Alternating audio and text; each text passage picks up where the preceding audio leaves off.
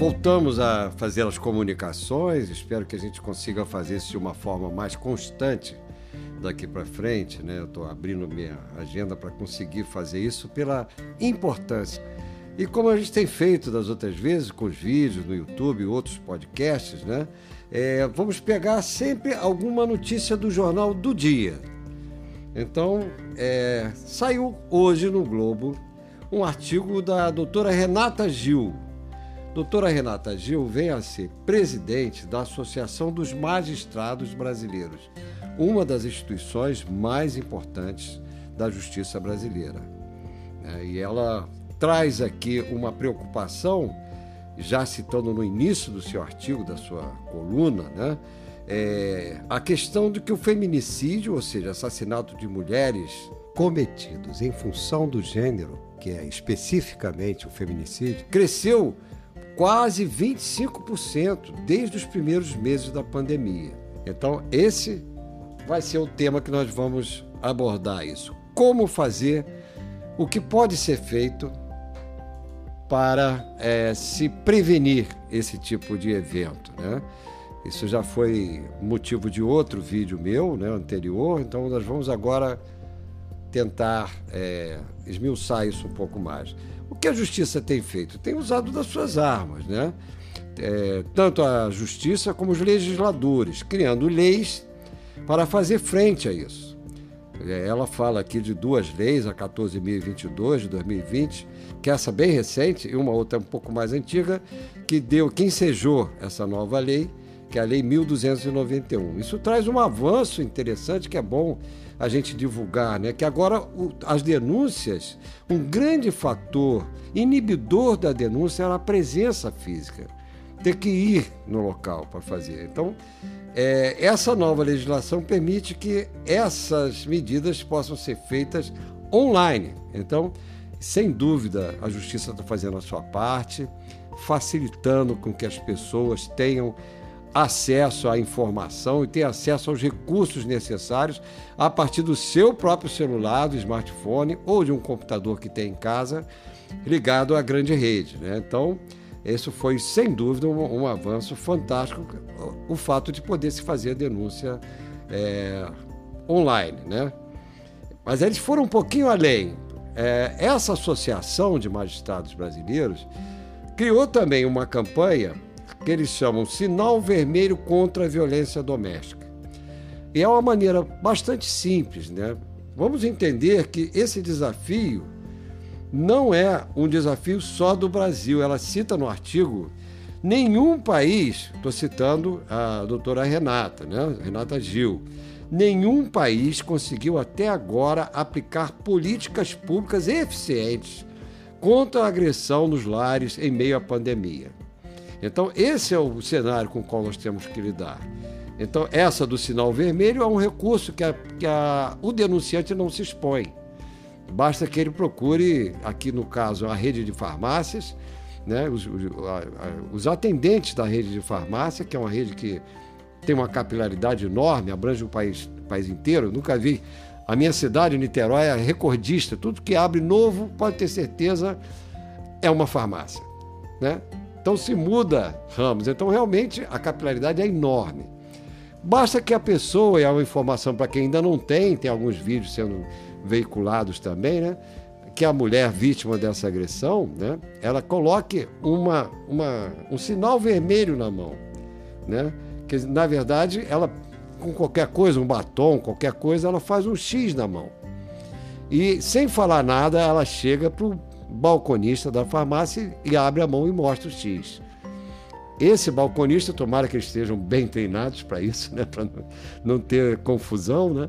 ele vai saber que aquela pessoa está dizendo ou a pessoa que está comigo aqui atrás, ou quem me trouxe de carro, ou meu marido em casa está me agredindo fisicamente. Eu estou sendo vítima de violência doméstica.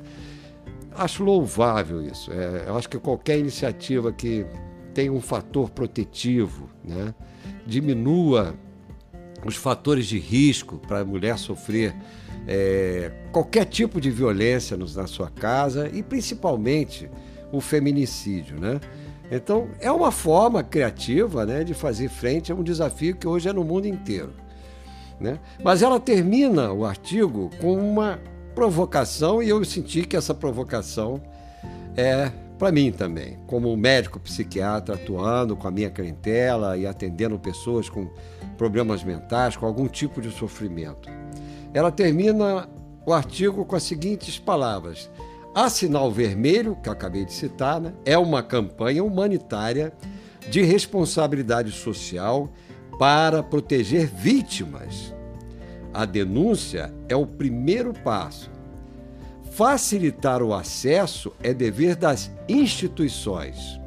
Quer dizer, facilitar o acesso do denunciante né, aos recursos né, é, das instituições que estão funcionando no Brasil. Né?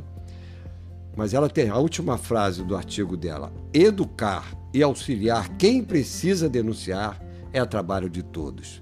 Então é nesse aspecto que eu vou é, conversar um pouco com vocês hoje, né? É, eu tenho falado é, em vídeos anteriores sobre comportamentos neuróticos. Né? É uma palavra que não está muito em voga, apesar de até o CID-10 ainda é citado. Outros transtornos neuróticos, e são os transtornos de ansiedade. Transtornos que vêm da dificuldade de relacionamento, vêm da dificuldade de chegar a um ponto comum. É um conceito que eu tenho desenvolvido da neurose como uma doença da impossibilidade. Parece impossível sanar. Parece impossível buscar um relacionamento que seja mais satisfatório. Né? O que a gente sabe é que não é. Bastam algumas atitudes. Né? Eu listei algumas delas aqui né? para compartilhar com vocês um, um pouco. Tudo começa para você prevenir esse tipo de desgaste do relacionamento que tem N causas, inclusive os transtornos de personalidade, que não são alterações é, neuróticas, são mais graves. O transtorno de personalidade borderline, personalidade social.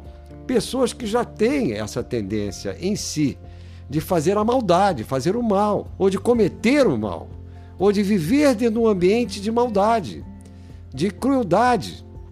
Né? Então, o que pode, de alguma maneira, minorar isso? Então, eu listei aqui cinco pontos básicos que eu acho que através dessa condução vai ficar um pouco mais fácil a gente compreender isso. Primeiro, buscar se conhecer, se aceitar. Nada vai mudar se eu não consigo conhecer a mim mesmo, a minha forma de reagir, né? Quais são as minhas características, quais são os meus pontos fortes, quais são os meus pontos fracos. Isso pode ser feito com a ajuda de um terapeuta, sem dúvida, pode ser feito com a ajuda de um conselheiro, pode ser feito com a ajuda de um orientador, né? mas é imprescindível que eu conheça, que eu saiba quais são as minhas possibilidades e quais são os meus limites, sem ênfase em nenhum desses dois aspectos. Porque nós temos igualmente possibilidades, coisas que nós podemos fazer, e limites, coisas que nós não podemos fazer é bem conhecida a oração da serenidade, né, que é usada nos grupos anônimos. A gente aprende muito com os grupos anônimos, né? É o único grupo que você pode falar sua fraqueza, né? Que as pessoas aparecem por falar da sua própria fraqueza, né? Da sua própria incapacidade. Então, essa oração é uma oração muito simples. Permita-me, eterno, poder superior, aceitar as coisas que eu não posso modificar modificar as coisas que eu posso e que eu tenha sabedoria para reconhecer a diferença entre uma e outra. Então nós temos possibilidades e temos limites. Da mesma forma que precisamos saber os nossos limites, temos que conhecer as nossas possibilidades. Bom, o segundo ponto é buscar aperfeiçoar os relacionamentos. Isso não é possível ser um primeiro, mas para prevenir comportamentos neuróticos, eu preciso aperfeiçoar os relacionamentos. Então vamos ver é, o que pode nos ajudar nisso. A primeira coisa para você aperfeiçoar os relacionamentos é você quebrar os tabus, os medos, principalmente quando eles não têm às vezes nenhum fundamento. São frutos do comportamento neurótico por si mesmo.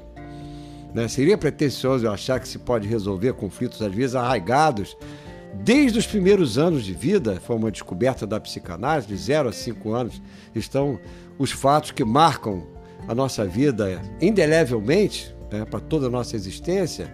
E é, é evidente que o tratamento psicanalítico dá é, algum subsídio para isso, mas é um tratamento longo, difícil, caro, inacessível à maior parte das pessoas.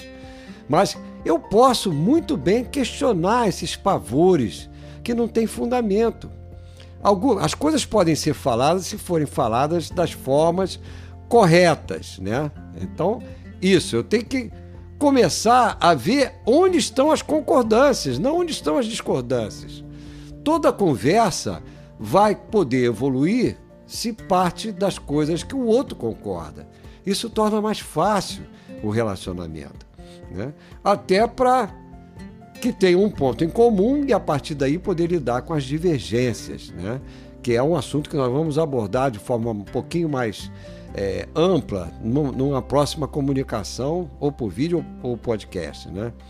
Então, uma coisa que marca muito e que traz muito desses pavores e que paralisa muito são as mágoas, os ressentimentos, as ofensas que foram sofridas ao longo do tempo. Ficar parado nisso, reter a resolução dessas mágoas, desses ressentimentos né, reais, muitas vezes reais, são fatores impeditivos de você conseguir um relacionamento satisfatório. E quando eu falo relacionamento satisfatório, é até para terminar um relacionamento. Não é só para manter o relacionamento. Ele tem que funcionar das duas formas tanto para continuar como para de repente chegar a uma conclusão, não está bom para nós continuarmos convivendo. A pandemia, a quarentena nos mostrou isso, nós não nos entendemos. O inimigo do homem é, é aquele que está na sua própria casa. Para evitar isso, nós estamos tentando prevenir um assunto gravíssimo. Né? Um assunto gravíssimo. Eu não tenho ilusão de achar que isso é um assunto fácil, mas quero dar a minha contribuição como psiquiatra com pontos que eu acho que poderão ser válidos para qualquer pessoa. O último dos cinco passos é aprender a se perdoar. Quando o ofensor foi você. Quando você é o ofensor. Porque um sentimento de culpa exacerbado pode dinamitar qualquer tipo de solução para o relacionamento. Então, tanto eu tenho que perdoar o outro, como eu tenho que perdoar a mim mesmo. Bom, fazendo um resumo agora dos cinco pontos que nós abordamos durante esta fala. Primeiro ponto: buscar se conhecer. E em se conhecendo, a partir da autoaceitação, preciso saber quem eu sou, como eu sou, me aceitar como eu sou para poder modificar meus relacionamentos. E aí o segundo passo, eu vou procurar aperfeiçoar os relacionamentos. Terceiro passo, eu vou questionar medos que não têm fundamento, impossibilidades que se impõem quando na verdade existe uma possibilidade enorme. Aquilo que parece um limite é na verdade uma possibilidade. Quarto ponto, resolver mágoas e ofensas sofridas. E quinto ponto, aprender a se perdoar quando o ofensor foi você. Obrigado pela atenção de vocês.